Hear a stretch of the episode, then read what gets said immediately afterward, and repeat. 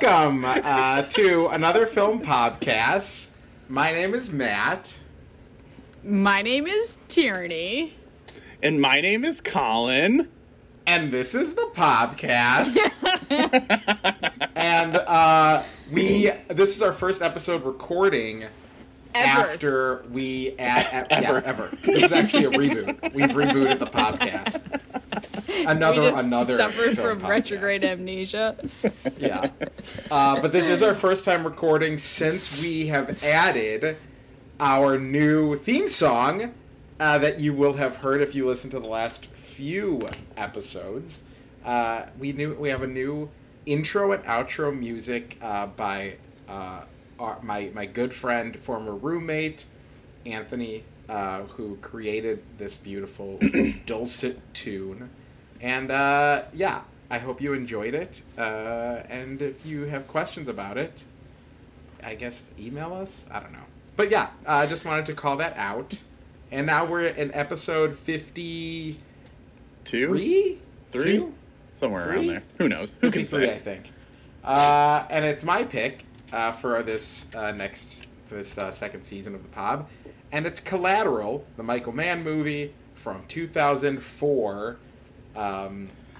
Starring Jamie Foxx and Thomas Cruise, and also, Jada Pinkett Smith, and a couple other fun pop-ups in this movie that we'll discuss as we talk about it. But this was my pick. I kind of picked it in a panic because I couldn't figure out a different movie to talk about, but I knew that I have always, I think, wanted to talk about this movie. And then I watched it ahead of time and ruined it so that you had to pick this one. Yeah. You watched it on time, and Colin and I both put it off until literally the last minute for both of us, even this week. And then we did watch it. And I'm glad we did, because I do think that there's a lot to talk about. But I don't have a ton of notes. But also, that's because I know this movie very well. I've watched it many, many times. And so I'm excited to hear your thoughts on it. I really enjoy it, and I think the writing is really solid, so I'm interested in your thoughts, both of you. Had you ever seen this before, watching it for this episode, Tierney? Yeah. Yes. You had seen it way back in, 2004, you said. Yeah, when it came out. So I guess the first time I saw this movie was when it came out on... DVD release. It was checked out from our local Blockbuster. Wow. Really, which one? Which number? Which were you local, 2418 or what was your? I don't fucking know. I didn't even know stores were numbered at this age. Yeah, me neither. I'm just kidding. It was the one in Glenview. I don't. But yeah, so check the movie out along with probably a bunch of other movies over Christmas break, and. I think this is rated R. And so my brothers would have been watching this on Christmas Eve, and I was 14. And they started it late, and it went past my bedtime, and so I hid in the room just off the basement to watch it, and... Mm-hmm. To avoid my bedtime, but it was Christmas Eve, and my mom thought I was missing, because every time she'd come down and be like, has anyone seen Tierney? My brothers were covering for me, and we're like, no, I haven't seen her. And then she started to put her shoes on and her coat to go outside and look for me, and then I started crying. It's I'm here. So that was the first time I saw Collateral. Mommy, I'm here. You didn't lose me. Peek behind the curtain. Tierney actually told us that story last week. I had completely forgotten about it. And so I was not trying to get you to rehash that traumatic experience. You were setting me up. I 100% was not. But then, halfway through your story, I started remembering that I heard it before. And I was like, oh. Good shit. Work. That's some good setup there. Yeah, I was so self-conscious about being set up that I probably didn't tell it as well as I could have. So I watched it from the floor in a dark room next to the So like, was this most recent viewing as traumatic of an experience as that first one was? Nah, I just watched this on a Sunday. You didn't make your mom worry that you were missing while you were watching it this time? No. You were like exactly where you were supposed to be and just like watched it on your iPad and you were like, yeah, this is the thing that I did. Yeah, this time I finished it before my bedtime. Hell yeah. That's adulthood. Yeah. But yeah, I thought it was pretty good. I enjoyed it both times. I remember as a youth being very confused why Tom Cruise was the bad guy. Yeah. Because I feel like he's always the good guy. And so that I remember being like, wait, he's bad? And my brother's being like, yeah, obviously. So anyway, that's my experience with Collateral. Nice. I would say I have, 10% similar experience to your first time watching Collateral, in that you also made your mom cry.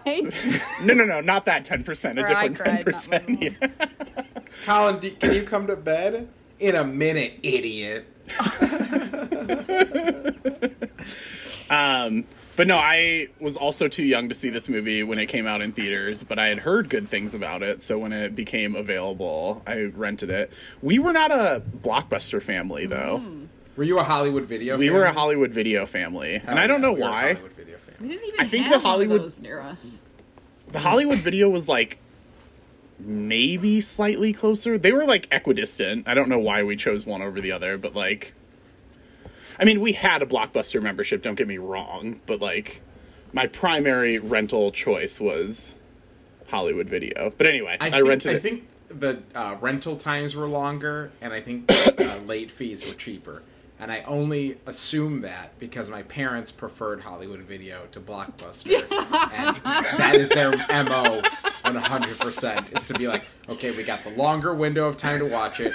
It's cheaper, and that we're going to be late with it. I was going to say, when we are definitively late with this, we will have to pay less money than at the other place. Exactly. And it was technically slightly closer, but we also had a Blockbuster and we would choose Hollywood Video. So yeah Hollywood Video family. What's up? Were either of you big family video people? No.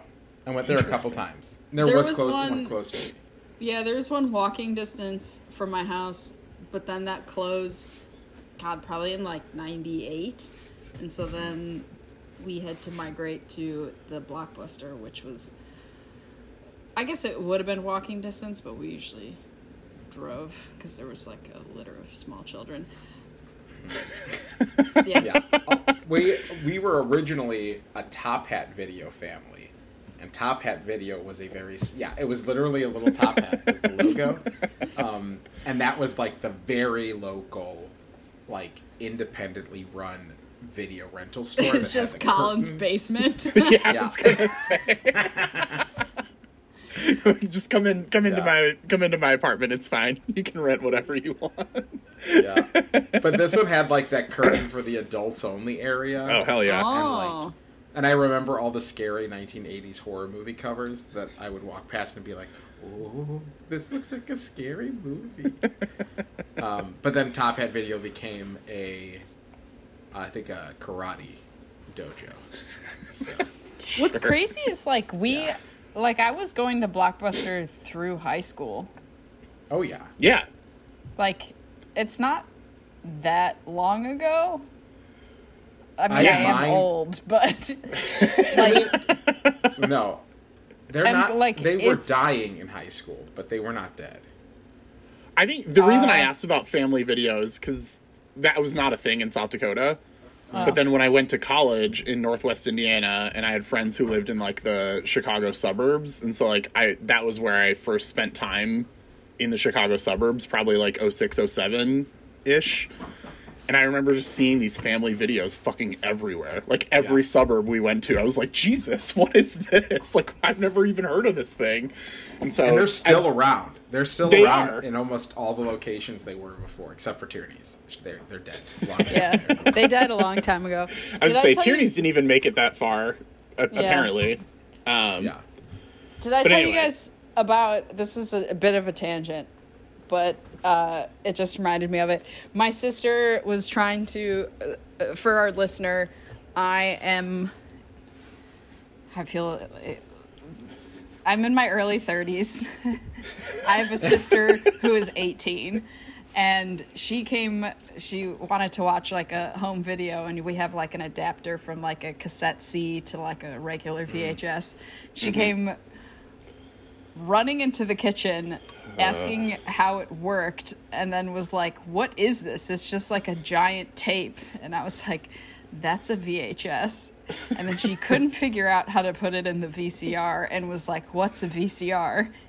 And then I had to explain all of this, and then was like, "God, I feel so old." And then I was like, as a joke, was like, "Remember to be kind and rewind, and please rewind." And she was like, "Oh, that rhymes." And I was like, "It was literally the slogan of Blockbuster." And she goes, "What's Blockbuster?" And I just was like, "Oh my God."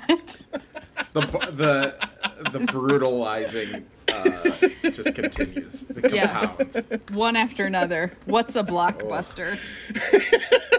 Oh. What's a Blockbuster? Christ. Yeah. I mean, talking about old, outdated, obsolete technology does kind of relate to this movie, because my God, the amount of flip phones and types of flip phones that we see are varying and many. We just see like Tom Cruise has the weird little like flip sideways two-way. He's like a Palm Pilot.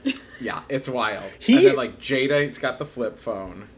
Yeah, and like the phone that Jamie Foxx steals is also a flip phone, and he has like signal issues in L.A., like in downtown L.A.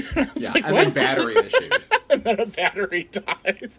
Which, like, to be fair, batteries like on phones still die currently, but like the signal thing, I was like, the other person, being like, "What are you saying?" and having it be like, "Oh, the battery's dying," is like, no, it would just silently decease. Yeah, well, and like it made it more cinematic. For him having to run to the, like, the top of the parking ramp. Yeah. Yeah. But I was like, that's insane that that's a thing that a person had to do at some point in the not too distant past. Like, I can't get a signal. I have to get higher. It's like, if I were in downtown LA right now and couldn't get a signal, I'd be fucking furious. Like, I'd be like, come on. Like, I wouldn't be like, oh, I need to go to a taller building. I'd be like, what the fuck is wrong with Verizon right now? Anyway. I was just going to add that this would have been very high-tech, given the fact that most people didn't own cell phones in 2004. Like, adults, some adults did. I had a cell phone in 2004. What the fuck? Yeah, I was in high school. Didn't. My first phone was, like, 2006, I think. I mean, I didn't have, like, a good cell phone, but I had a cell phone. I was in high school. 2004, I would have been... Oh, wait. I did. You guys are fancy. Well, 2004, I would have... Nokia Brick in 2007. Wow. I think 2004, I would have been junior in high school. And so I was, like, driving around. My parents needed, like... I needed to have a phone. Oh, yeah. Then I definitely had a phone. Because I had... Yeah. I mean, you weren't driving anywhere. No. I sure wasn't. Got it. Damn you. Bitch. No, I had like a little black and white Samsung little guy with like a little baby little screen. Like a Derek Zoolander? Like, is that how little we're talking? Kind of. It wasn't a flip, it was just like a log. Just a little, like a walkie-talkie. But then I got the color version of that, and I was like, oh boy, better get out of my way, because I'm sending one text at a time. The Razor was the best phone. I fucking loved the Razor. I had a Razor, and it had LA Ink edition, so it had a dragon on it. It was fucking rad. And I had it 10 years ago when I came to LA. During my internship, I still had that Razor, and I had to delete every message that came in so that a new message could come in. And I did this while driving, and I was like, I'm going to die. This is going to be my death. So, yeah. Have you guys used... setting where it can just automatically delete. Yeah. Yeah, but I wanted to choose what it deleted. Do you remember? Yeah, that's a weird thing. I used to transcribe them. Like the important text that you wanted to remember, like now you just like take a screenshot. I used to write them down. Yeah, I would email them to myself. So I'm so excited that like someday, like 15, 20 years down the road, Tierney's going to come across a notebook that's just full of like text from when she was. Oh. You saw that and you're like, no. Oh. Anyway. Have either of you had to use one of those old flip phones anytime recently? No.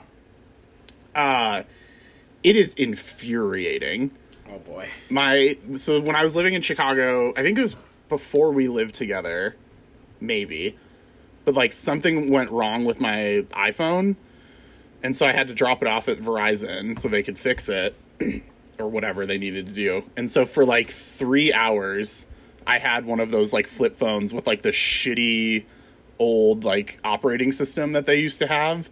Mm-hmm. And you could only have 50 text messages, and like it was like the worst 3 hours. Not actually, but it was just, like, such a nightmare because I was, like, trying to get a hold of people, and, like, you can't really text on those phones. Also, group messages super don't work on those phones, and so it's just, like, a total nightmare. Like, would not recommend. Every once in a while, I'm like, man, it would be nice to just have, like, that simplicity again. But then I used it for 3 hours, and I was like, I would literally, like, run into traffic if I had to do this all the time. Yeah. So. I'd rather just not have a phone. They sell those phones that just do calls now. Yeah. They're, like, very straightforward and modern. But they're also, like, $300. And I'm like, who are you trying to... Do they know that, like, a landline is, like, 10? Yeah. I mean, Comcast basically just, like, gives them away. Like... No, I meant, like, the device. I know that that's what you meant, but I was talking about the actual, like, you know, paying Comcast money so that you can get a landline into your house. Like, they're basically just like, I don't know, whatever, you want TV, here, you can have this phone too. We're like, thanks. You want a free phone? Come on, we gotta get rid of these things. Just please take this phone. Like, nobody wants it, we don't want it, just take it. Just, it's fine.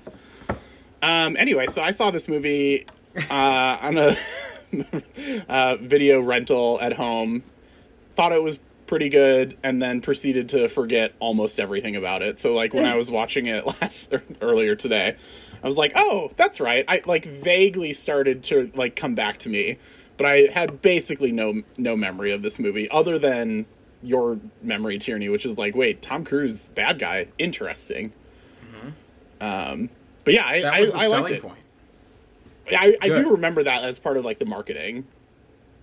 Yeah. I kill one fat Angelino and you throw a hissy fit. That was the line that they put in every commercial and every trailer to be like, this Tom Cruise isn't here to play. He's here to insult people. He's a bad guy. Yeah, he's mean. This Tom Cruise won't make you feel good like normal. He only laughs one time. But yeah, I thought it was good. It's really well made. I'm excited to talk about it.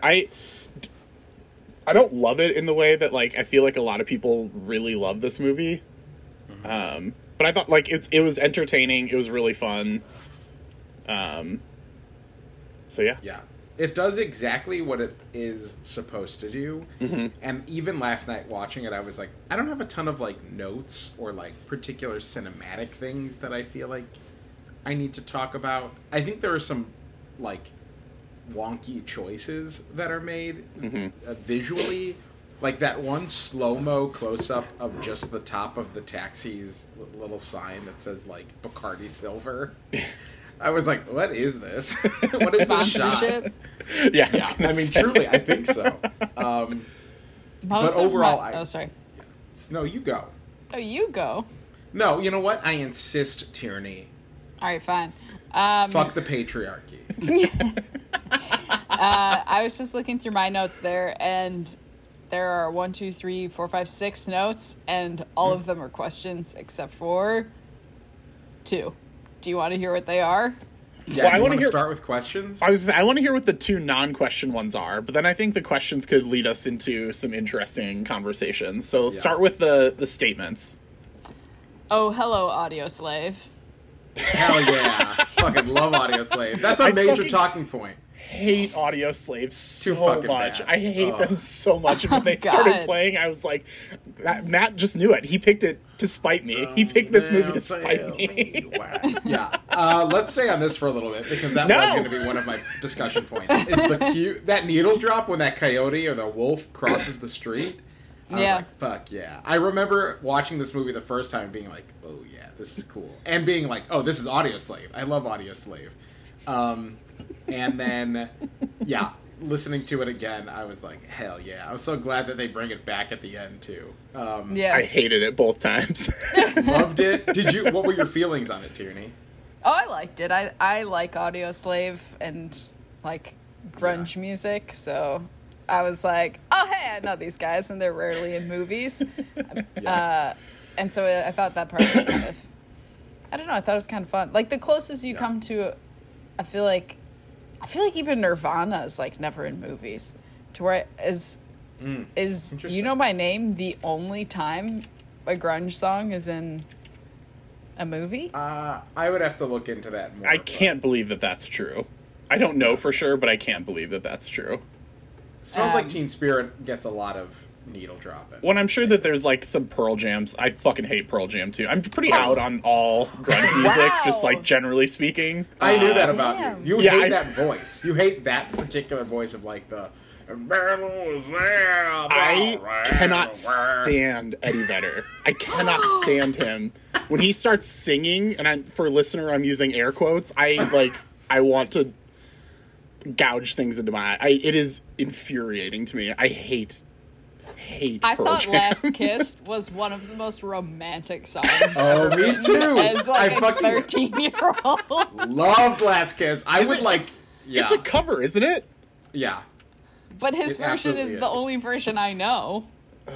Yeah, I was into that song. I would like write that song into like little stories that in my head I was like, oh, it's so cinematic. She dies in his arms, and she loves him. Oh, yeah. What about Stone Temple Pilots? Do you like them? Ugh, no. Oh, my God. And you don't like? Wait, is Foo Fighters? I would not say Foo Fighters are grunge. No, they're more like pop. Oh, but you don't like Soundgarden? Absolutely not. Soundgarden and Audioslave is like the same. Well, Audioslave is like a super group, isn't it? Yeah. They're like Velvet Revolver, where it's like Guns N' Roses and. Like a Stone is fucking. Oh, yeah. Boss. That song has come on the radio twice in the last week, and I've just like turned up the volume all the way. And you've ripped your radio out of your car and thrown it out the window. Nah, it makes you feel so many things. Yeah.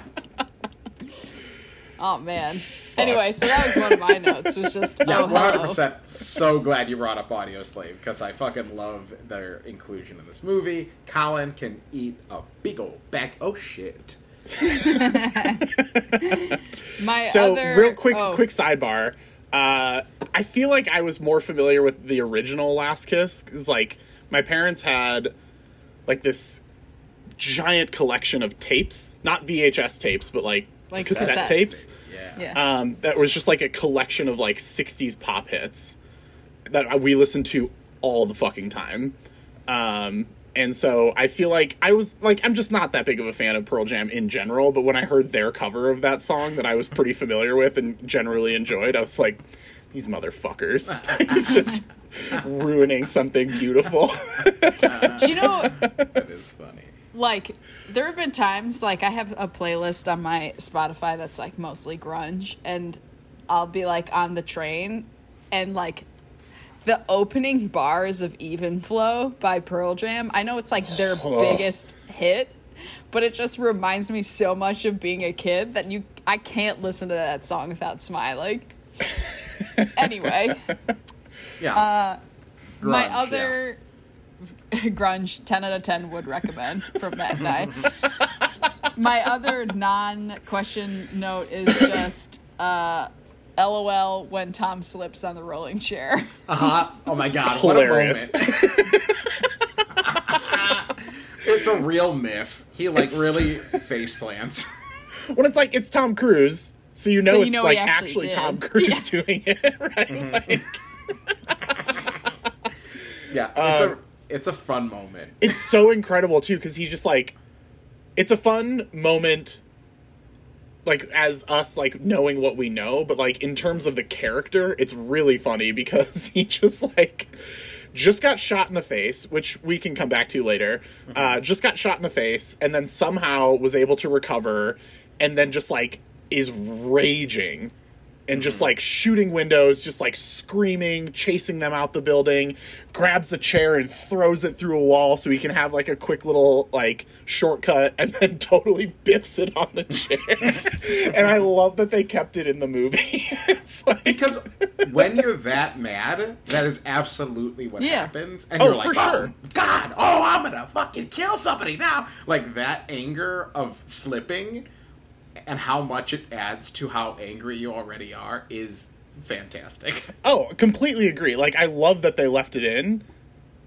Like, if they would have reshot it where he didn't trip on it, we never would have known, and you would have been like, okay, cool, whatever. Like, this is an action movie. It's an action scene. Okay, moving on.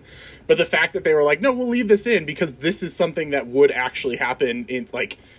in this ultra unbelievable scenario, if this were real life, this is something that would actually happen. So let's go ahead and roll with it. Yeah. All right. Should we get into your questions? Oh, they're mostly just stupid. So I have, how is there so much glass when only the windshield was just cracked? I thought the same thing. My thought was most of the glass is from the apartment window. Oh, okay. Oh, yeah. Because I had a similar thought. I was like, what the fuck? Like, where's all this? Like, and he's just going to drive his cab around, but clearly, like, windows must have been busted out or whatever. Yeah. But then I was like, no, I think, because at one point the camera, like, pans up and you can see, like, almost the entire apartment window is empty. Like, there's just, like, little shards around the frame. So I would imagine most of the glass is from the apartment. Question number 2, how are they ahead of schedule when everything is a disaster? Can we talk about this for a little bit? Sure. I can't believe these stupid notes are the framework for this conversation. Yeah, this is going to be the backbone, baby. To be clear, I also had notes. So, your joke note inspired me to bring up my actual note, which is, like, I've never been to Los Angeles, but the two things I know about Los Angeles is that, one, it is just sprawl as far as the eye can see, and everything is just the most spread out forever. And the second thing I know about Los Angeles is that there is just an ungodly amount of traffic all the time. And so I don't understand the geography / timing, like, timeline of this movie at all, because, like, every place they go seems like it's an entirely different part of town, but whenever they give Jamie Foxx a moment of dialogue where he explains how long it's going to take, the longest amount of time he gives them is, I don't know, 17 minutes. I'm like, what the fuck? Like, can you get anywhere in 17 minutes in Los Angeles, excluding, like, if you walk across the street? Yeah, it is empty. It is, like, late at night. Okay. But... what I will say is that even without traffic, it still takes, like, 20 minutes to get from West Hollywood to, like, Los Feliz. Or, I mean, that's not even, probably more than 20 minutes. So, like, 17 minutes from downtown Los Angeles to anywhere does seem shocking that anything would take 17 minutes. So, yeah, I would say that the times are a little short for what they would probably be. That's just a writing trick, I'm sure, to be like, and they can make it anywhere, like Santa Claus, who gets a mention in this movie. I guess. But then the other thing too is, like, so each one of these places is supposedly, you know, 10 to 15 minutes away from wherever they are, and for the most part, Tom Cruise is spending 10, 15 minutes killing these people. And so before things like fully go off the rails... Is he killing them, or is the bullet in the fall killing them? Good point, good point. Guns don't kill people, Tom Cruise does. Tom Cruise doesn't kill people, bullets and falling from a four-story building kill people. Yeah, that's it. But, like, he's able to, like, rattle off the first three kills pretty quickly without a lot of stuff going wrong. And then somehow this movie takes place over the course of 12 hours. I'm like, yeah. What's going on? Like, let's say, like, 9 p.m. to 6 a.m. Well, so he picks up Jada Pinkett Smith, and it is dusk. Mm-hmm. And it's hard to tell. Summertime. I was saying, it's hard to tell what time of... Exactly. No. It's hard to tell what time of year. It is winter because... When they're driving past some palm trees, they're wrapped in Christmas lights. But it could just be like, I'm sure Santa Monica does that shit all the time. Yeah, it could just be decoration, okay? It could be. Or we can make this a Christmas movie. What do you want to do? Interesting. I think we should make it a Christmas movie. But that also helps my argument, so thank you. So he picks her up at dusk. And he drops her off, and it's nighttime. Like, it is fully night. Yeah. And so, like, if we're gonna say it's winter, and he picked her up, and they were in the car for it's like half an hour, 2 in the afternoon. Okay, maybe it is summer. Then. Let's go back to saying it's summer. But let's say it's like he gets Vincent into his car. Let's say conservatively, 8 p.m. Sure. Okay. 8:30. 8:30, fine. Let's say 8:30 p.m.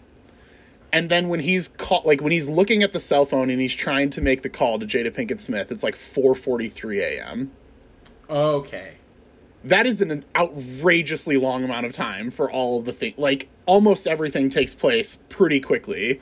And when you're given lines of dialogue that tell you how long things are taking, they tell you that things take place very quickly. But they also watch an entire jazz performance.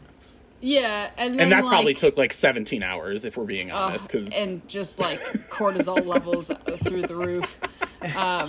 But even, they go to that club and, they have all those, crazy detours by the end where, there's no way they were at the club for less than an hour. Or, when Jamie Foxx's character had to talk to... Who's your guy, your man in the Javier Bardem character? Oh, Santa Claus? Felix? Yeah. That was probably an hour. Yeah. And he goes to visit his mom. And the detectives were asleep when the first body was killed. Or found. So it's pretty late. And they stop to get subs, that one scene where... No, he already had the sub in his car. No, but then they stopped for that longer one. Oh, where they just talk. Oh, it made me so sad. He just wanted his dinner. Just wanted that stuff. Tierney, you guys know about how food makes me sad. Tierney, never watch Birds of Prey or The Fantabulous Emancipation of One Harley Quinn, which I believe is the full title of that movie. But anyway, a driving plot point in that movie is that she just wants a breakfast sandwich and she can't eat her breakfast sandwich. Oh. And people love that movie. And I was like, this is the dumbest fucking shit. I don't understand why people are so jazzed about this movie. Birds of Prey sucks. The DCEU sucks. Whoa. Wow. To be fair, when I saw Birds of Prey, it was the second movie in the same day that started with an in media res, and then a record scratch, and then, I bet you're wondering how I got here. And I was like, let's stop doing this shit. So, I was already primed to not enjoy that movie, but it really didn't win me back, so. Damn. Anyway. Look, like I said, I still enjoyed the movie, and it's still fun. It's just, the timeline seems insane. From somebody who's never spent any time in L.A., it seems crazy to me. My question is, why didn't he kill Jada Pinkett Smith first? That's another question that I have. And she wasn't there, and so he left and was going to get her last. because they passed each other, that I think... Because he came up from the parking garage. Okay, then I was like thinking he might have been picking up the... I don't know. It's a good question. He like gets his stuff, because that's a question I had, knowing I had seen the movie before. I was like, wait, when does Vincent get in the car? And then I was like, is it at the place where Jada Pinkett Smith's dropped off? Because then it is, and I was like, yeah, why wouldn't you just like follow her up? Maybe it's because there's still people there. Matt? Yeah, that's probably true. But also, it's probably too lively at the office, and he had to wait until no one was there so that he could kill her and not be seen. I did have a question about where was she at the beginning of the movie? Yeah, probably New York or somewhere else. San Francisco. She could have been elsewhere in the state. Yeah, that's true. If she's the state's attorney. What? No, I mean, like, where was... Like, Max wasn't picking her up from the airport, was he? Yeah, he was. Yeah. Really? Yeah. Yeah. Oh.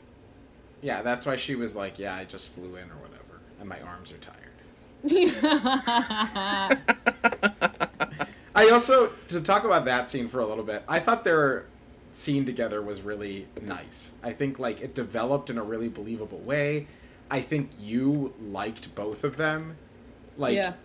Even her, who was, like, trying to kind of focus and, like, wasn't super talkative, you were like, oh, but you're, like, a nice person. And I think that did a lot of work to set up the ending of being, like, something that was important to stop. Beyond just, like, not killing people. But, like, she's such a nice character to meet. And their, like, back and forth is so nice that, yeah.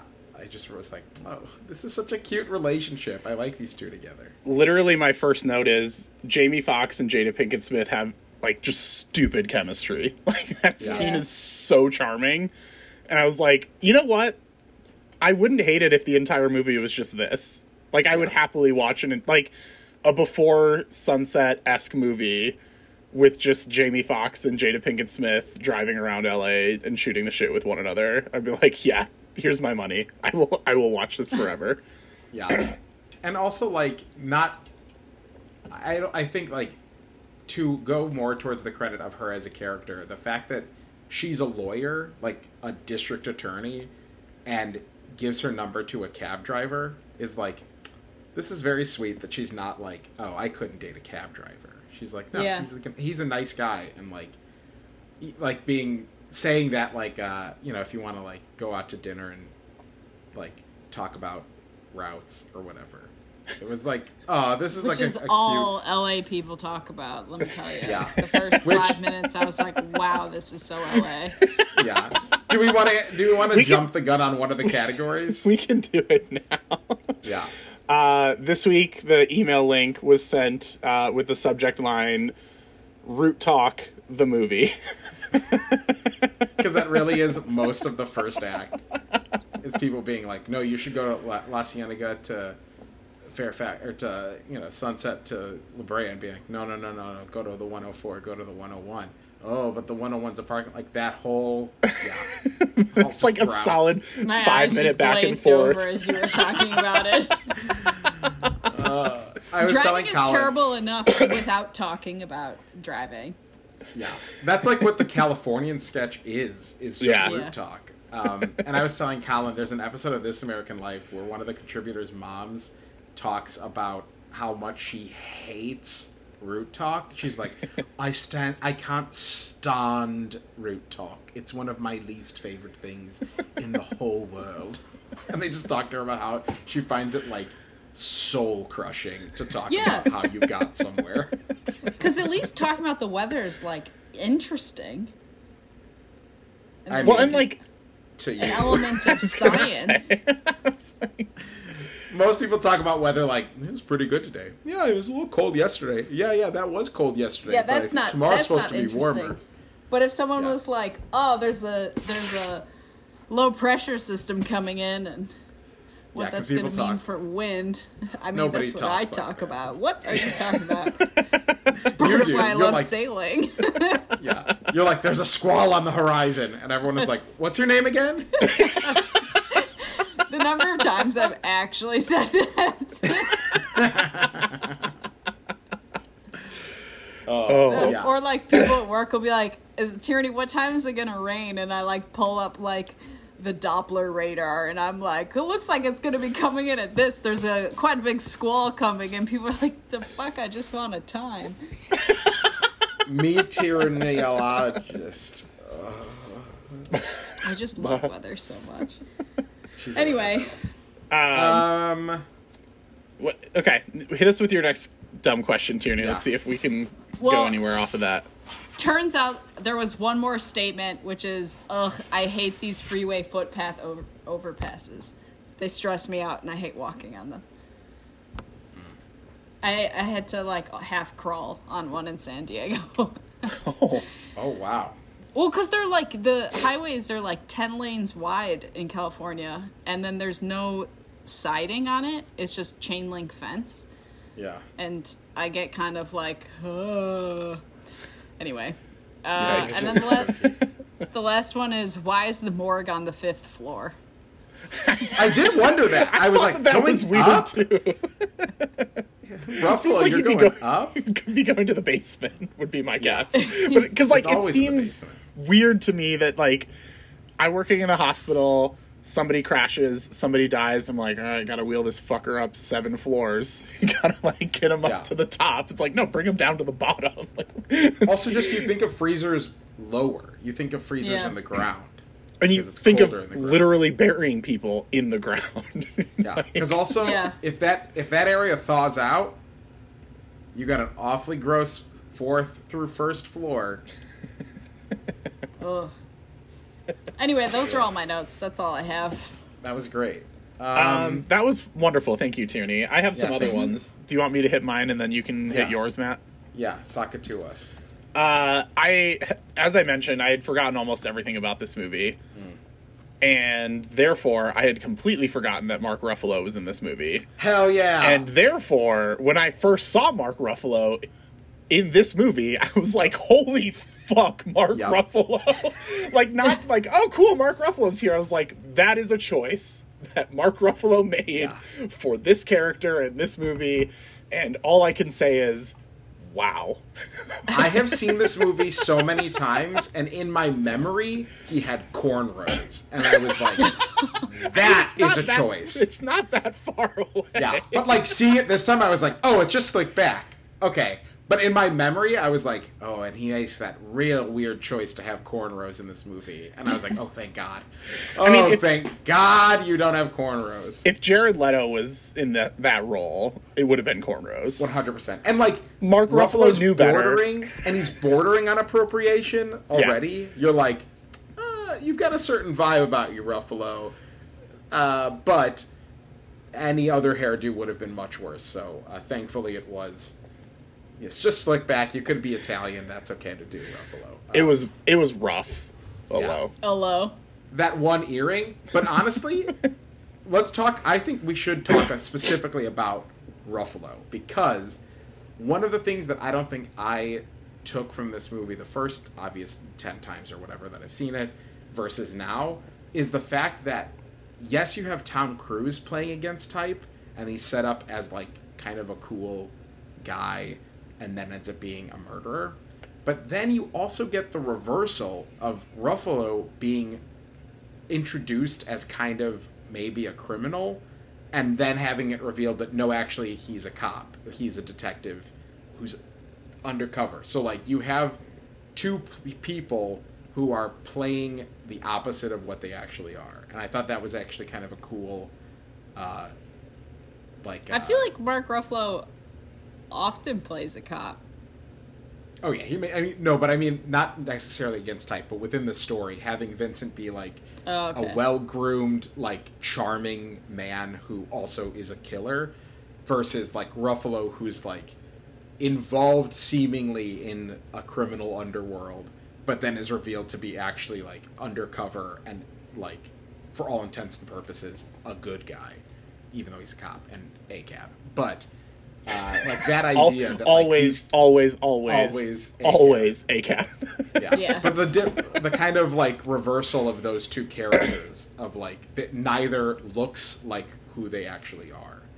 Okay. But no, yeah. Ruffalo does play a cop and a good guy typically. So. Did I tell you guys I saw him IRL one time? Oh.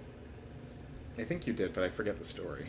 It was at what's the bakery that's in Lazy Sunday? Magnolia? Yeah. Oh, yeah, yeah, you have some. Oh, yeah, yeah. Yeah. Looked me dead in the eyes, turned around and walked out. And I hadn't even processed, like had he ordered anything? Or would he walk in, see you, make eye contact, and be like, nah, fuck it? Well, I wasn't getting anything because I can't digest gluten. And so my friend was looking at what they had, and I was standing back.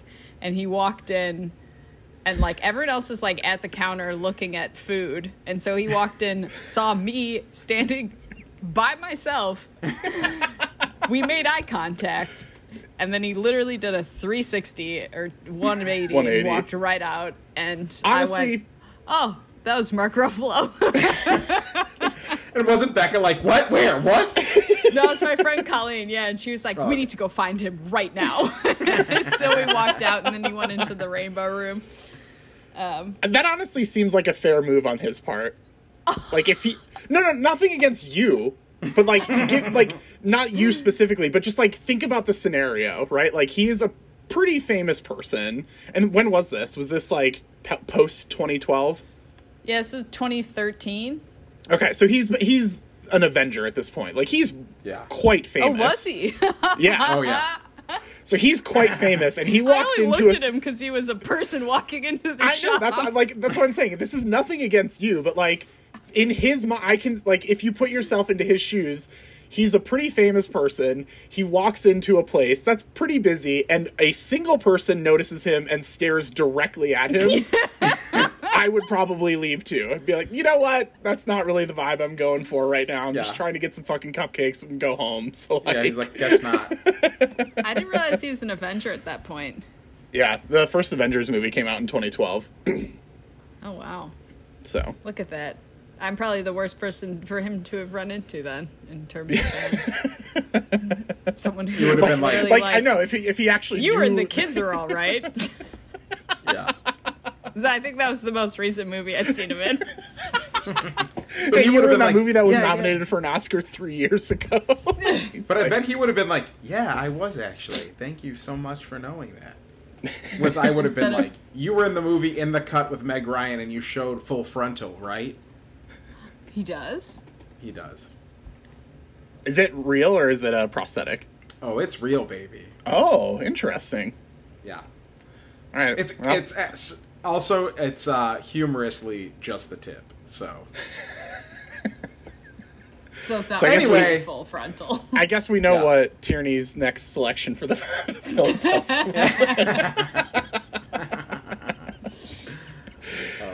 we should do that as a new segment. It's just like, has this actor done full frontal? And I know. And Matt's encyclopedic knowledge of male celebrities and their when they've been naked.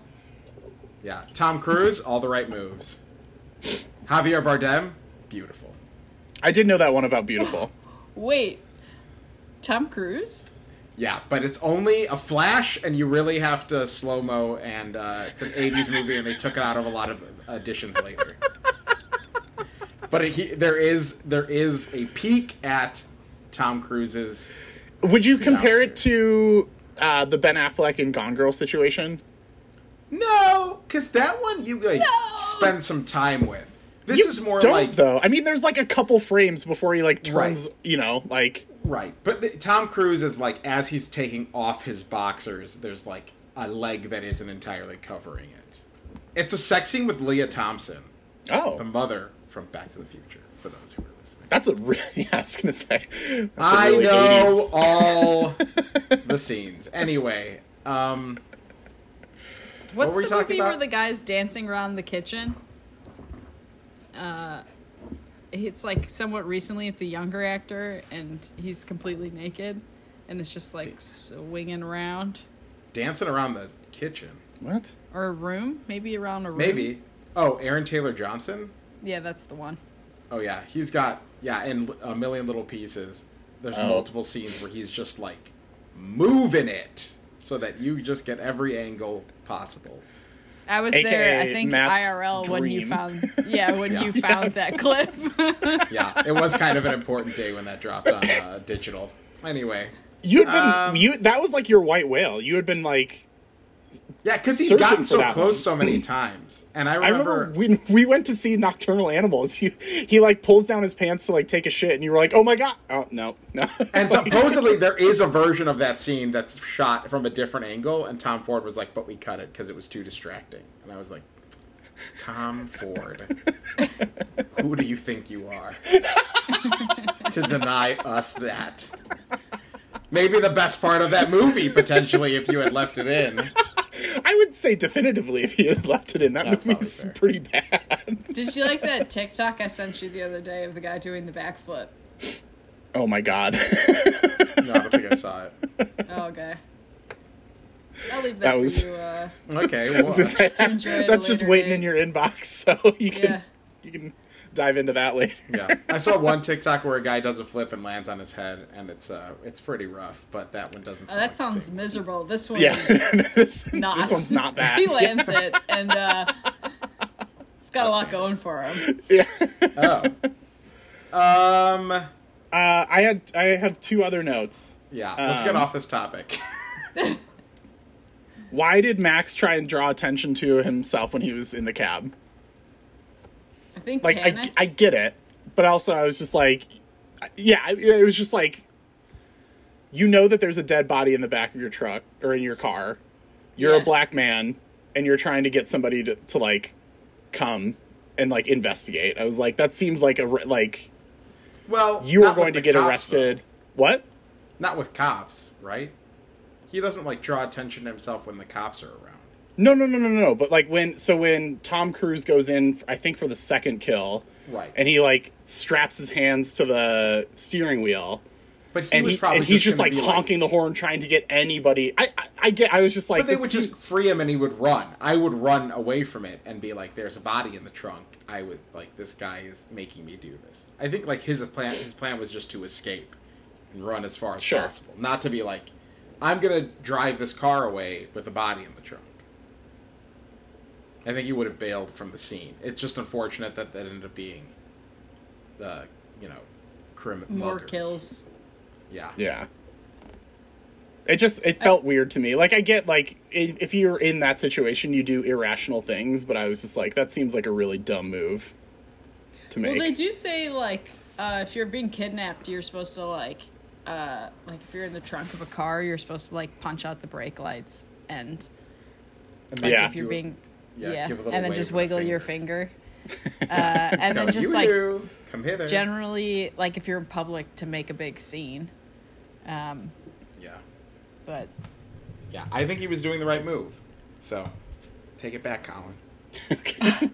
And then the only other note that I have is the club scene.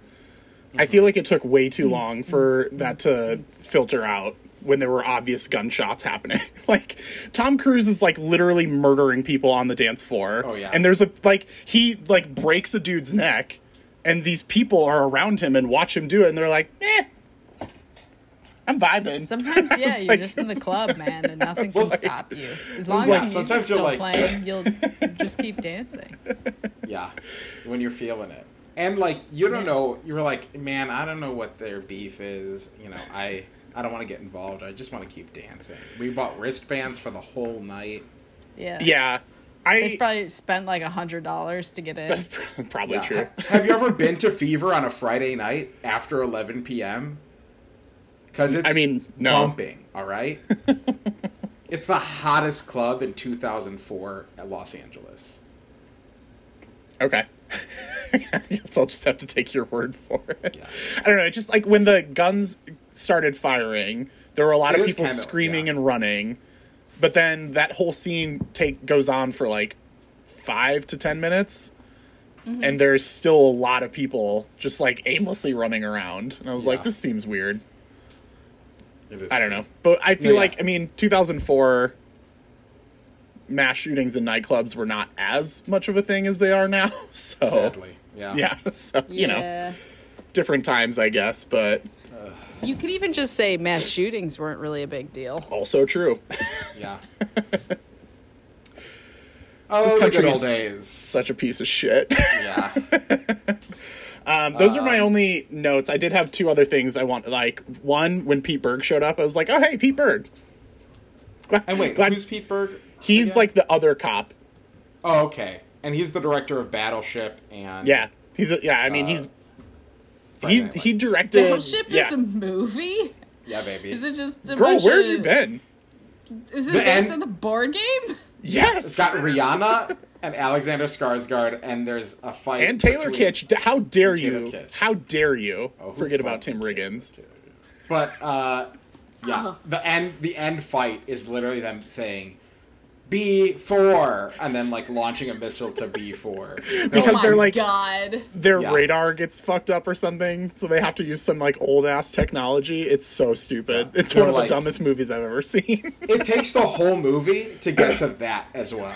Like the whole movie, you're just with people on a battleship, and then at the very end, they're like, oh, we should use a grid system and then launch missiles towards those spots. To fight aliens, by the way. You know, a game that children play. Yeah. Battleship, baby. Here's the thing about Battleship. I saw that movie at one of the cheap-ass theaters in Schaumburg. It was like, I think it was $1.50. I'm so sorry. Yeah. No, it was in Bloomingdale, I think. Didn't you go to the picture show? Maybe. Yeah, baby. That's dollar movies all the time. Yeah, so I saw Jack and Jill there. So we paid, I literally think it was $1.50 to see this movie, and we didn't buy popcorn or anything, so it was literally, you know, $1.50 and then, you know, an hour and 45 minutes to 2 hours of my life. And we walked out of the theater and I was like, I that was not worth the money. That was not worth the $1.50 that I spent on this garbage. It's so bad. Back when I was a kid, crazy. Movies were only $1.50. First run movies are only $1.50, and they had the newsreel in front of it to tell you how the war effort was going. But yeah, Peter Berg, he's a fun director, and so it was fun when he pops. I always enjoy when, like, I don't know, maybe he was I only really know him as a director. I guess he was probably an actor before then, but like it's fun when people like that pop up and stuff. Yeah. And then my other note was. Tom Cruise's wig is terrible. Yeah. It's truly awful. The technology was different. Yeah. I think it's a fun look for him, though. I think it's an interesting look. Like, it's older than he looks now. I was going to say, like, I feel like his whole thing is, like, not letting on. Like, Tom Cruise the person. Paddington, tell us what you think about Tom Cruise. I was trying not to say his name. Oh, sorry. To maintain privacy, but he gets really distressed when people go outside that aren't him. Oh, okay. Well, sorry, bud. But yeah, like I feel like Tom Cruise, the actor, the person, his whole thing is like not acting how old he is, like just perpetually trying to be youthful. Yeah, like in The Mummy, how somebody refers to him as a young man, and he's like 56.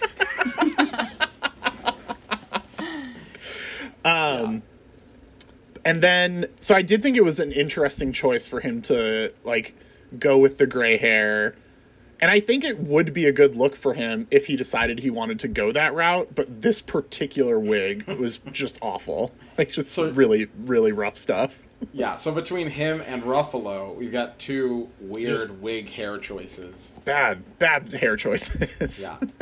But kind of opposites of each other, you know? Vincent's all in white. Mark Ruffalo's character's all in black. Vincent's hair is spiky and white.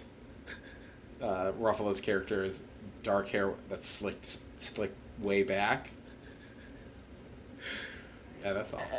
Yeah, do we want to go on to categories? I've got a couple things. Are the rest of Matt's notes just comparisons and contrasts between Tom Cruise and Mark Ruffalo's characters? Yeah, I don't have very much, but like the amount of times that people are approximate to each other but don't realize it happens, like, a lot throughout this movie. Of, like, the it's hospital. Cool. Yeah, I like it, too. Because, like, Ruffalo, how would you know that this is who you're looking for? So you just let them off. How would you know? How would you know? They wouldn't. How would they know? Well, and I also think it's funny, too, to, like, that particular point when, like, Tom Cruise's whole, like, his introduction is him just, like, complaining about how, like, LA is too big and nobody knows who anybody is, and right. So I thought that, like, it is interesting and, like, a fun bit of storytelling that, like, all these people who don't actually know each other but, like, happen to be intertwined in this one story all just kind of keep moving in and out, you know, throughout the movie. So I did think that that's a fun little touch. And it's not, like, overly convenient either that he knows Jada Pinkett Smith because he picks her up at the same place. So, like, even that, you're like, oh, no, that makes sense that this one cab driver would end up knowing both of these people.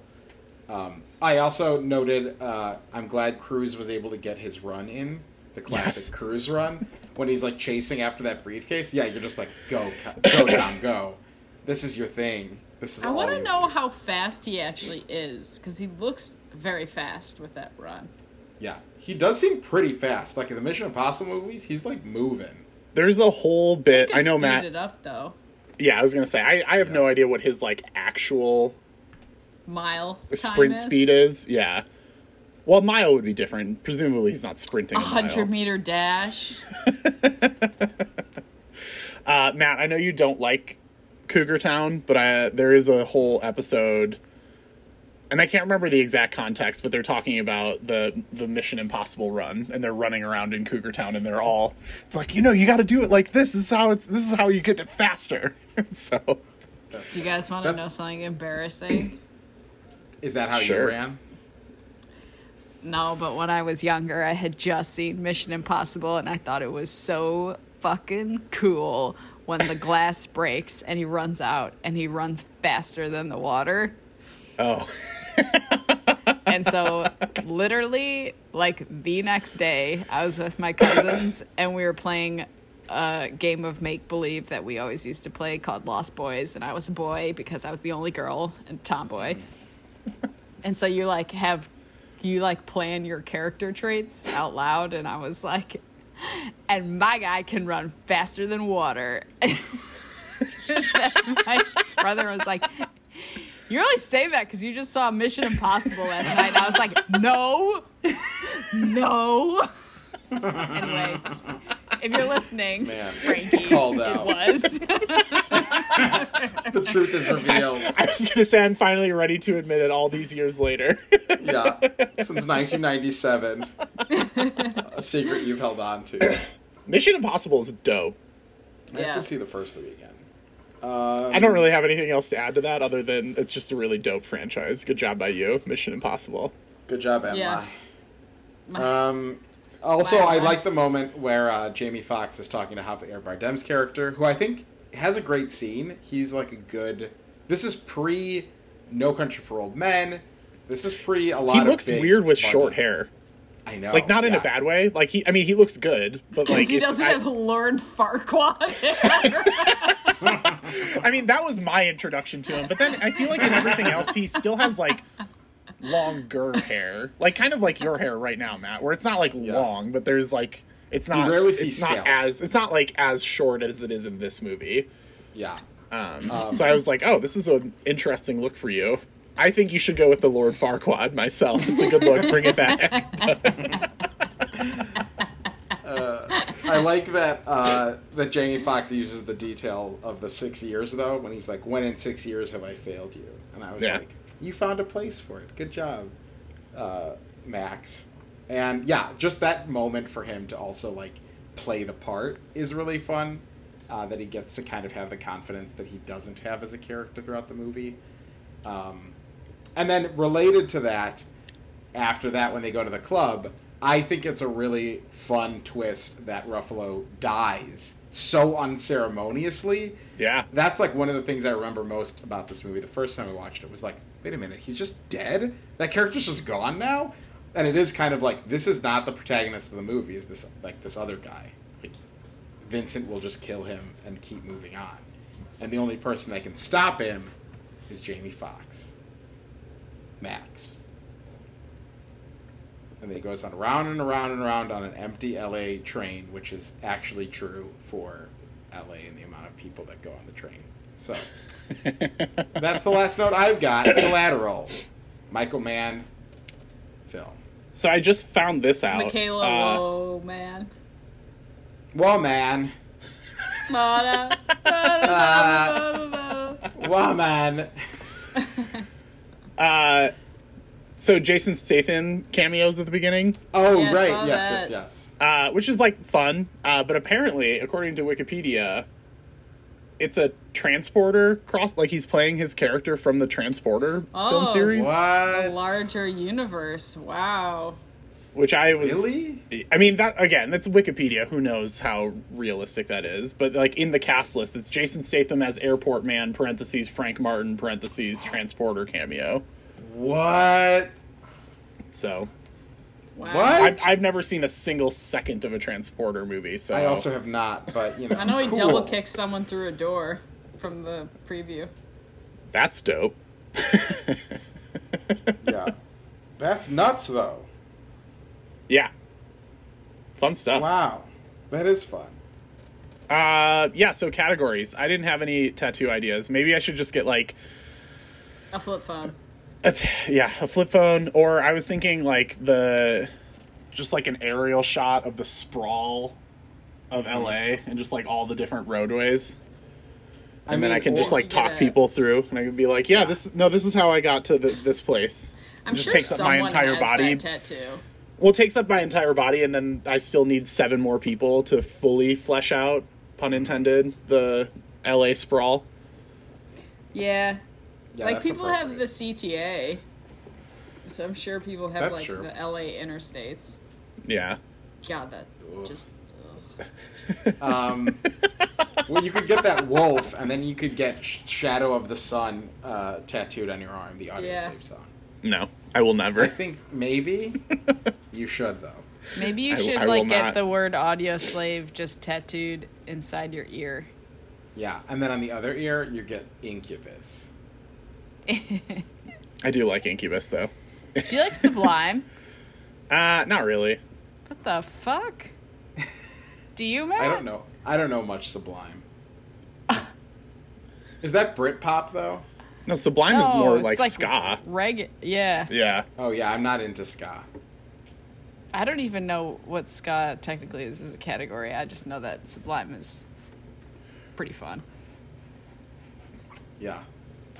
My brother's rehearsal dinner band was a Sublime cover band, and it was awesome. Wow. One of the years I went to Riot Fest in Chicago, one of the headliners was Sublime with Rome, which is like the new version of Sublime. And I peaced out of there before they started their set because I was like, no, I will not. Wow. I will not stick around just for this. Lot of potheads. Yeah. Yeah, that sounds right. Yeah. Anyway, categories? Would you guys want to spend time on this film set? Yeah. It's a lot of time at night. I'm just not that interested in LA. Oh, God. What a stupid reason not to be on this set. I would love to see Tom Cruise in action. Basically, any set Tom Cruise is on, I would be on to just watch him work. Yeah, but I have a bedtime, so I'm not going to be, like, waking up at 6 p.m. to go watch Tom Cruise work. What a baby. And then go to bed at 4 a.m. Yeah, I am a baby. I mean, you could adjust your timeline. No, I can't, Colin. Oh, you know what? Also, quick question. Whose bedtime is earlier? The Tierney from 2004-5 that stayed up a little too late to watch this movie over the Christmas holiday, or the Tierney from 2021 who is on this podcast right now? Because I have a feeling it's the latter. Yeah, that's what I feel too. No, it would have. I suppose that probably would have been later, but then a year after that, it would have been about the same.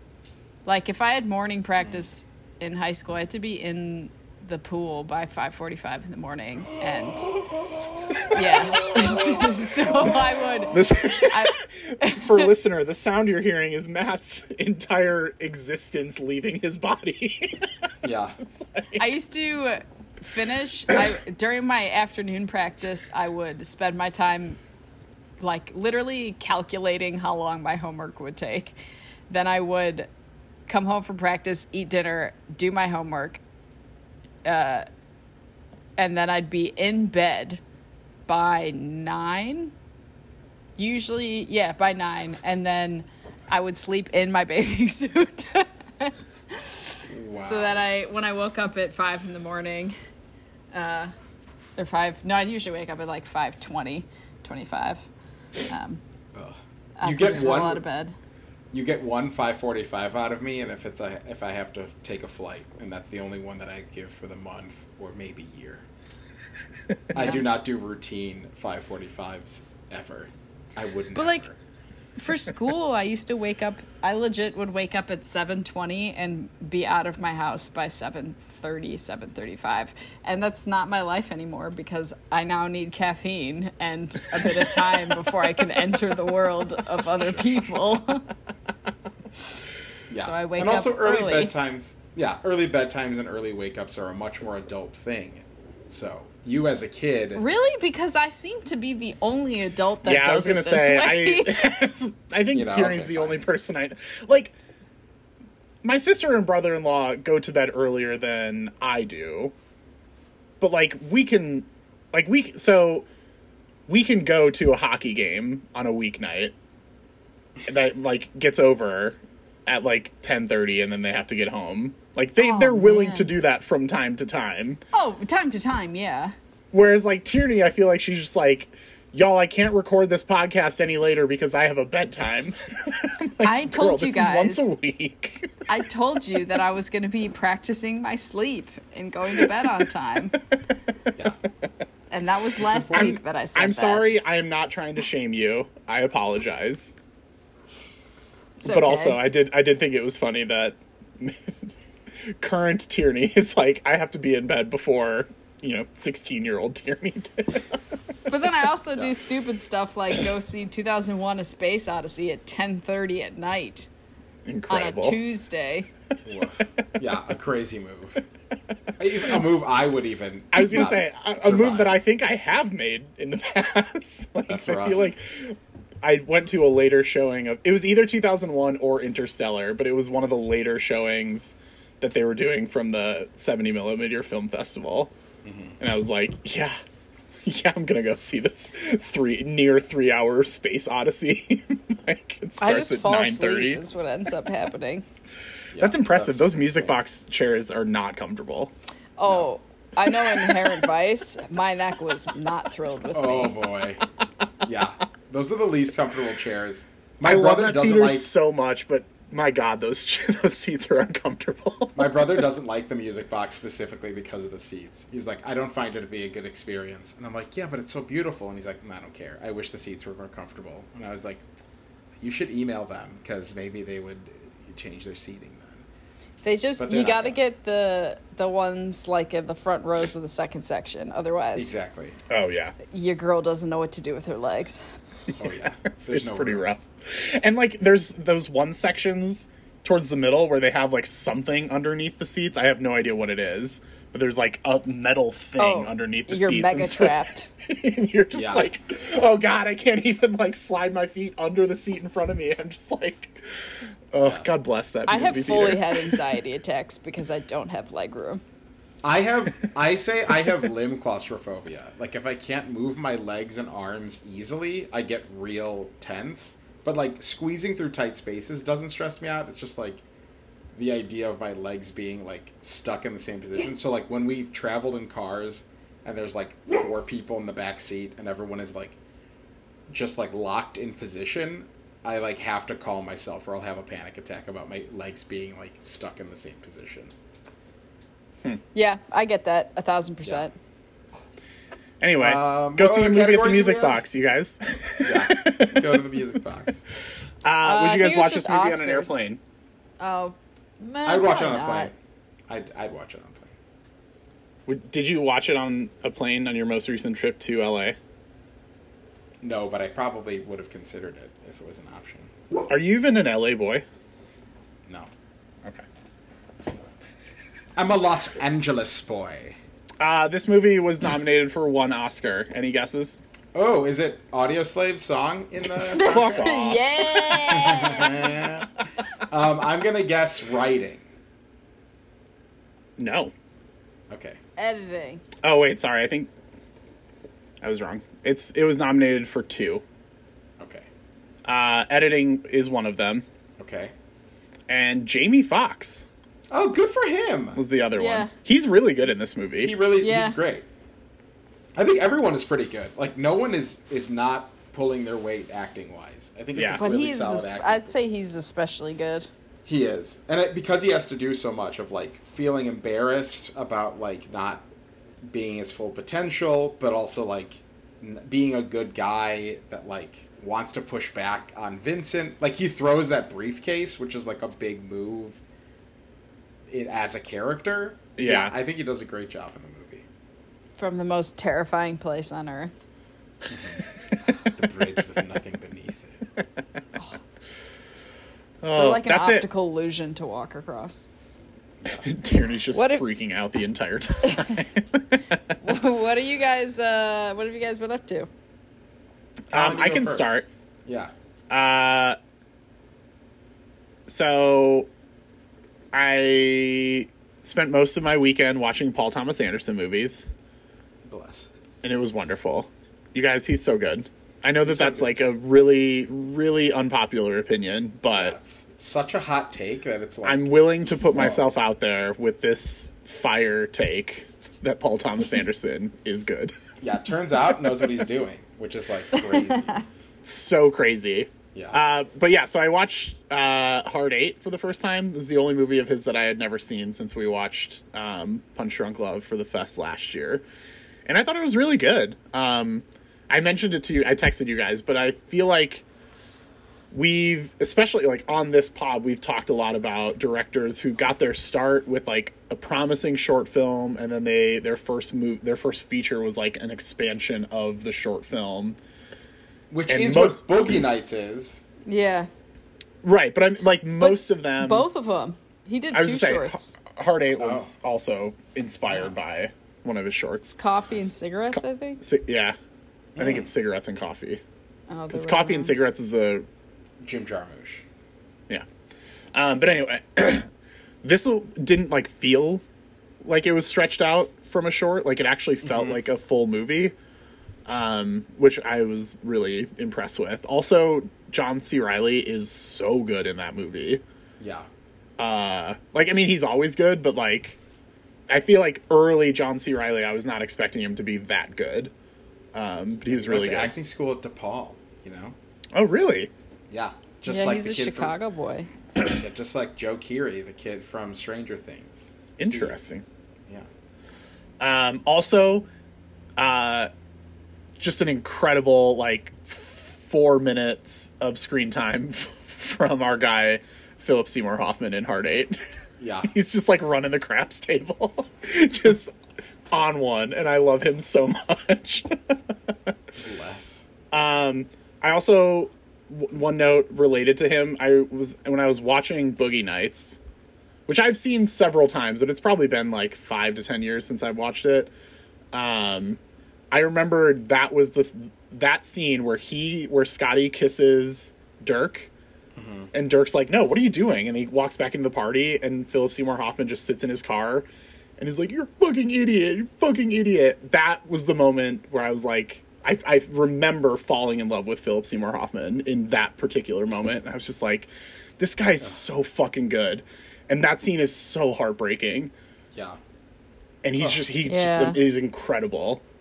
And then I got sad all over again. But, you know, there's so many more, at least one more Paul Thomas Anderson movie that he's in that I get to watch. So that's good for me. But yeah, then the other things I feel like should be noted that Taylor Swift put out a 2+ hour album, and it's wonderful. I didn't know. I love it so much. And also Adele put out some music too, I guess. I guess. Just kidding. Hers is only 1 hour, though, so, you know. And it's not the same songs you've already heard. One person loves us a little bit more than the other, is all I'm saying. One person loves us an hour more than the other, is all I'm saying.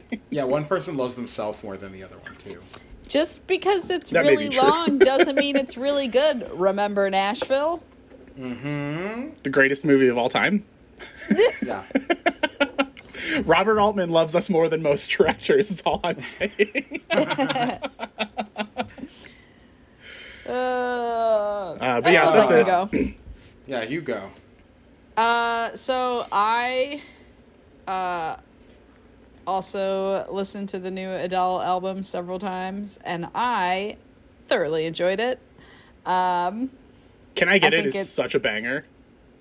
Yeah, she's got some, like, I just think it's like a way better crafted album than 25. Mm-hmm. And there's a lot more depth to it. I don't know. I'm really enjoying it. How do you feel about the third song? Is it My Little Love, I think? So the first few times I was like, what's happening? Because I'm like listening to it while working. And then I'm like, oh my God, Adele's crying. Yeah.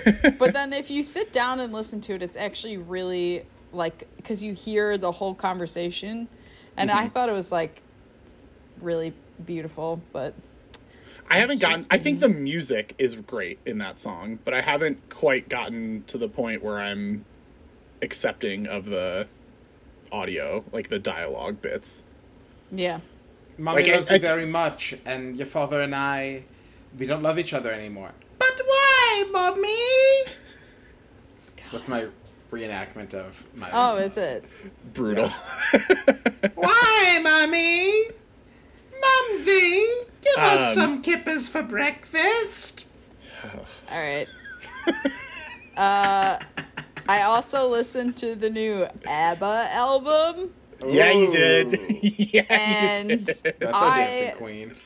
Thought it was like, it was fun. There's some good ones on there that will definitely be listened to quite a bit more by me. Yeah. And it's just like a bit edgier of a sound that was like kind of fun. But, yeah, so I enjoyed that. I read Boys Don't Cry by Fiona Scarlett and fucking loved it. And the girl cried. I cried reading a book. Like, I had to, like, wipe away my tears so I could keep reading the page. And then I tweeted at the author, and she retweeted it. And it's, like, the most, like, stuff I've ever gotten for a single tweet. I watched season 1 and I'm a bit into season 2 of Succession, and I would like to go on the record to our listener and say that Kendall is probably my favorite character now, in the sense that he has like the most depth and is the most interesting, and Marsha's a bit of a cunt. Whoa. Yes. I love Marsha. I think Marsha's one of my favorite characters. Oh, she's a sneaky power move person. I love it, though, because she's so much smarter than these stupid kids. Is she, though? She's not smarter. She's just more manipulative. Yeah, but that's how you got to work Logan Roy. I was going to say, but if any of these kids were competent, they would also be manipulative. But they're all just idiots. Oh, no. So like, I did have... Needy. So I just watched the hunting episode, and I thought... Because the whole time you think Shiv is like being like, find out about the, like, talk to my dad. I don't want to do this for when I'm CEO. And then at the end, you find out that it was just a fucking game. And she just wanted to put Tom on his shit list. And I was like, oh, I think she gets manipulation. But I don't think, like, Roman doesn't. No. I saw Belfast, the movie, in the theater.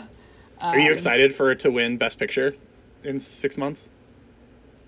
I could easily see it. That and beat Roma, just the way Roma didn't win. But now this is just white Roma.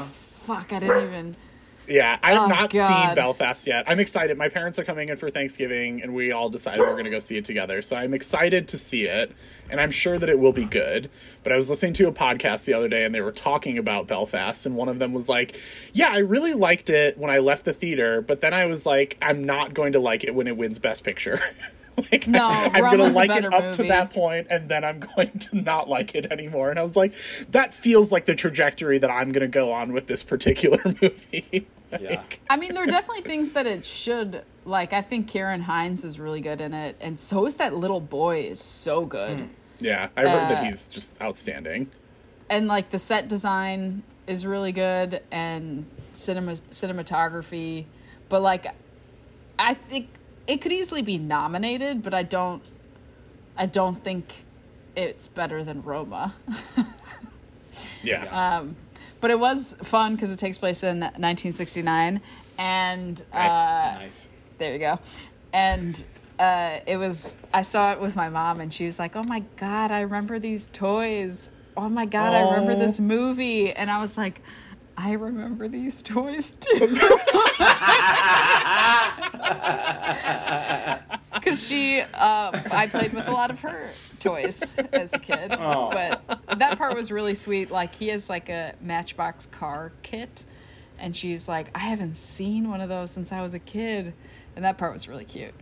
Because I think he's like her age. Yeah, because he's the boy's Kenneth 9 Brown? In 1969, and my mom would have been 9 as well. Oh, but yeah, I don't know. I enjoyed it, and then I watched a lot of stuff because I was like self-isolating. Sam Holmes has a sailing YouTube channel, and I watched a bunch of those, and I just feel like I want to give it a shout out because even though it's not a movie, it is still entertaining. He just has a very chill vibe. Whereas I feel like a lot of YouTubers are like, hey, welcome to my channel. And he's just like, oh, the that makes it sound so boring. But he's like, oh, the wind's shifting, and I'm probably just going to, like, put a reef in. And then it's just him being like, a duck landed on my boat. That sounds really very soothing, at least. Yeah. Like, he is a very soothing voice. That's your version of ASMR. Yeah. Like, you watching like, this dude's sailing videos. Yeah, the S in ASMR stands for sailing for you. But like I watched one where like he went from LA to Hawaii, and it's like 40 minutes. It's like a 40-minute video, but it doesn't feel like 40 minutes. They're gonna say it's 40 minutes to sail from Los Angeles to Hawaii, and I was like, in a jet boat?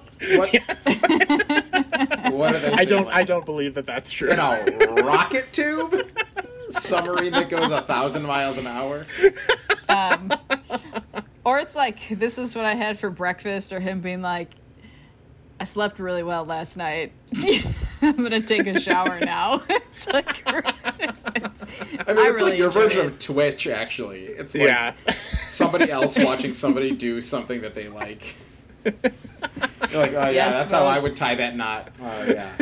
Ooh, but I have seen, like, I've had friends recommend other sailing channels, and I'm like, this is exhausting. And they're also in like these huge yachts where they have like 3 bedrooms, and this dude is his thing is small boat sailing, so he's in tiny ass fucking boats. Wow. Like Seth in the OC. God bless you. Not a reference that I that was mostly for Colin. Okay. God damn you, Tierney. And then the last thing I watched was King Richard. Oh, my roommate watched that and said it was pretty good. Are you guys excited for Will Smith to win an Oscar 6 months from now? Just ask you the same question from Belfast. Yeah, are these things that decided? You know what? I think, do you feel like? Yeah. I thought the girls did a better job than he did. Interesting. I don't know. I still don't know how to score tennis and don't really understand the sport. You know, sure. But I like that. It's so easy. You just count up by 15, except for one time when you don't count up by 15, you count up by 10. And then love. And then love somewhere. And then, like, what's a set and what's a match? Why can't you just have, like, a running tally? I don't understand. It makes no sense. Anyway.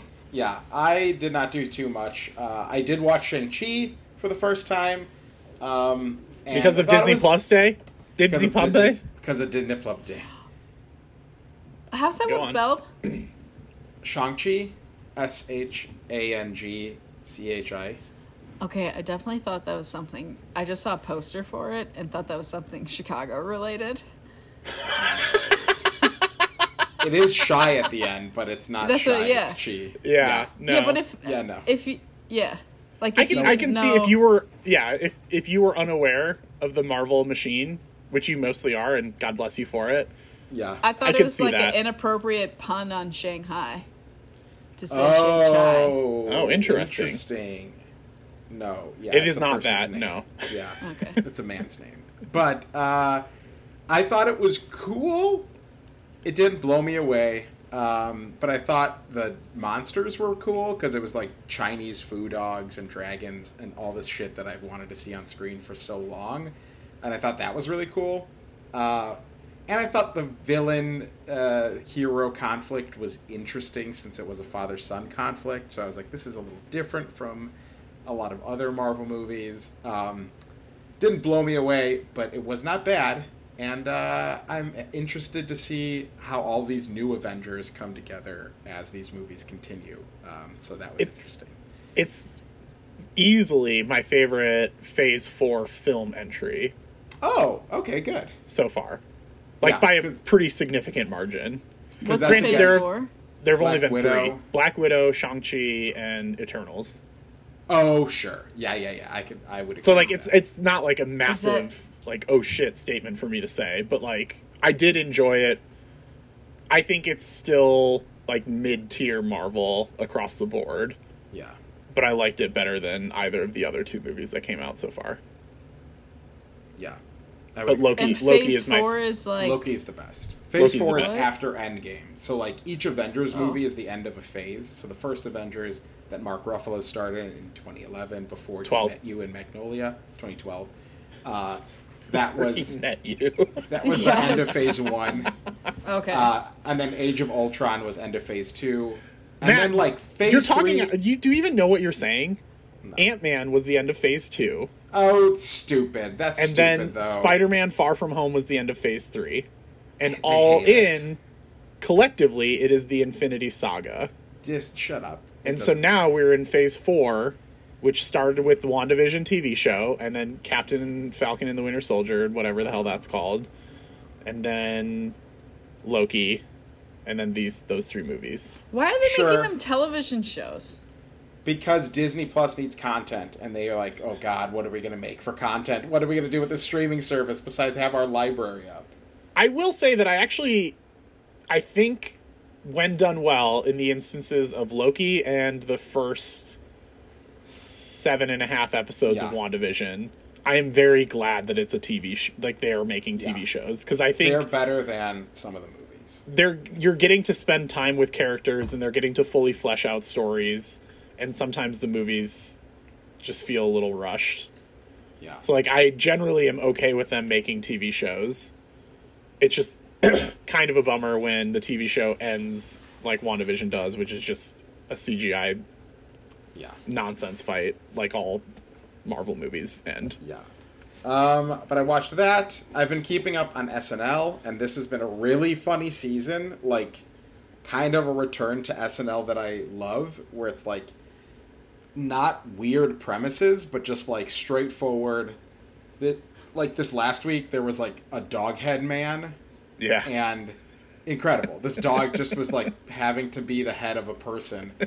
And somebody was controlling the arms. And it was like, yeah, give us this all the time. This is as simple as I want it. I don't want, like, weird Gilly sketches. Was part of the sketch that someone had to decide whether they wanted to have sex with that versus the opposite. Yeah, that's exactly what part of it was. Which was the age-old question that our friend Alex and I would ask everyone and couldn't agree on decision for it. So I watched that, and I'm trying to think if I've watched anything else. I haven't. I've been keeping up with Succession and Curb, like I say, every week. And Insecure has been really good. This last episode was really good, too. And yeah, I guess all I can really say besides that is I'm finished.